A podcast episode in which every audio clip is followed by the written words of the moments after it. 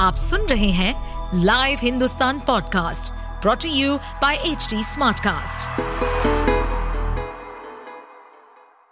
नमस्कार, ये रही आज की सबसे बड़ी खबरें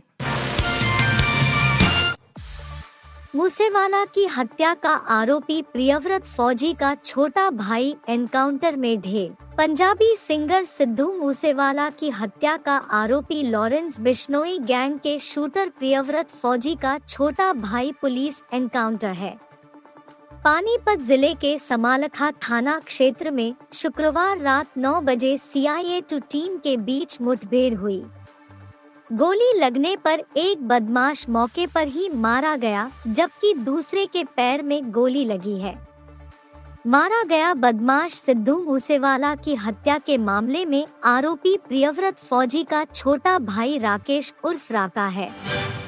जज के विदाई समारोह में दिखा सीजेआई का शायराना अंदाज कई किस्से भी सुनाए। सुप्रीम कोर्ट सभागार में न्यायमूर्ति कृष्ण मुरारी के लिए रिटायरमेंट डिनर आयोजन किया गया था। इस दौरान सुप्रीम कोर्ट के चीफ जस्टिस का शायराना अंदाज देखने को मिला। उन्होंने कवि बशीर बद्र की ये पंक्तियाँ, मुसाफिर है, हम भी, मुसाफिर हो तुम भी, किसी मोड़ पर फिर मुलाकात होगी सुनाई। शुक्रवार को रिटायर हुए न्यायाधीश के बारे में बात करते हुए चीफ जस्टिस शांत छवि का ज़िक्र किया। उन्होंने कहा कि वह कभी भी अपना आपा नहीं खोते हैं। सीजेआई ने यह भी बताया कि जब अदालत में कागज़ का उपयोग बंद हो गया तो जस्टिस मुरारी को शुरुआत में किस तरह संघर्ष करना पड़ा। पीसी ज्योति बिना बुलाए सफ़ाई देने लखनऊ पहुँची, हो सकती है कार्रवाई? पीसीएस अधिकारी ज्योति मौर्य और उनके पति आलोक मौर्य के बीच विवाद ने पिछले कई दिनों से हलचल मचा रखी है। घर घर इस विवाद की चर्चा हो रही है, लेकिन फ़िलहाल शासन स्तर पर इस मामले में कोई कार्रवाई नहीं हुई है। ज्योति इसे व्यक्तिगत मामला बताती रही है।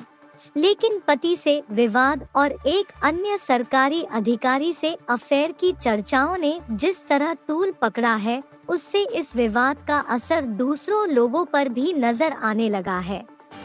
धर्मांतरण के अंतर्राष्ट्रीय नेटवर्क का खुलासा कई देशों तक जुड़े तार। गाजियाबाद में धर्म परिवर्तन कराने वाले अंतर्राष्ट्रीय नेटवर्क का खुलासा हुआ है। यह नेटवर्क लोगों का धर्मांतरण कराकर उन्हें जिहादी बनाता था। शुरुआती जाँच में युवती समेत चार लोगों के धर्म परिवर्तन का मामला सामने आया है। पुलिस ने इस मामले में तीन लोगों को हिरासत में लिया है। कुछ दिनों पहले भी गेमिंग ऐप से धर्मांतरण का मामला सामने आया था। ताज़ा मामले में हिरासत में लिए गए एक युवक की व्हाट्सएप चैट से पता चला है कि यह नेटवर्क पाकिस्तान, नेपाल समेत कई देशों में फैला है। भारत के खिलाफ पहले टेस्ट के लिए वेस्टइंडीज ने किया स्क्वाड का ऐलान। वेस्टइंडीज क्रिकेट बोर्ड ने भारत के खिलाफ आगामी दो मैच की टेस्ट सीरीज़ पहले मुकाबले के लिए स्क्वाड का ऐलान कर दिया है। इस स्क्वाड में उन्होंने तेरह खिलाड़ियों के साथ दो ट्रेवलिंग रिज़र्व भी चुने हैं। यह टेस्ट मैच से 16 जुलाई के बीच डोमिनिका के विंडसर पार्क में खेला जाएगा और इसी सीरीज़ से भारत और वेस्ट इंडीज दोनों टीमें अपने वर्ल्ड टेस्ट टेस्ट चैंपियनशिप की शुरुआत करेगी। क्रैग ब्रैथवेट भारत के खिलाफ टेस्ट सीरीज़ कप्तानी जारी रखेंगे। वहीं जर्मेन ब्लैकवुड को उप कप्तान चुना गया है। इस स्क्वाड में दो अनकैप्ड खिलाड़ियों को जगह दी गई है। वहीं 30 वर्षीय हरफनमौला रहकीम कौनवाल की भी 2021 के बाद टीम में वापसी हुई है।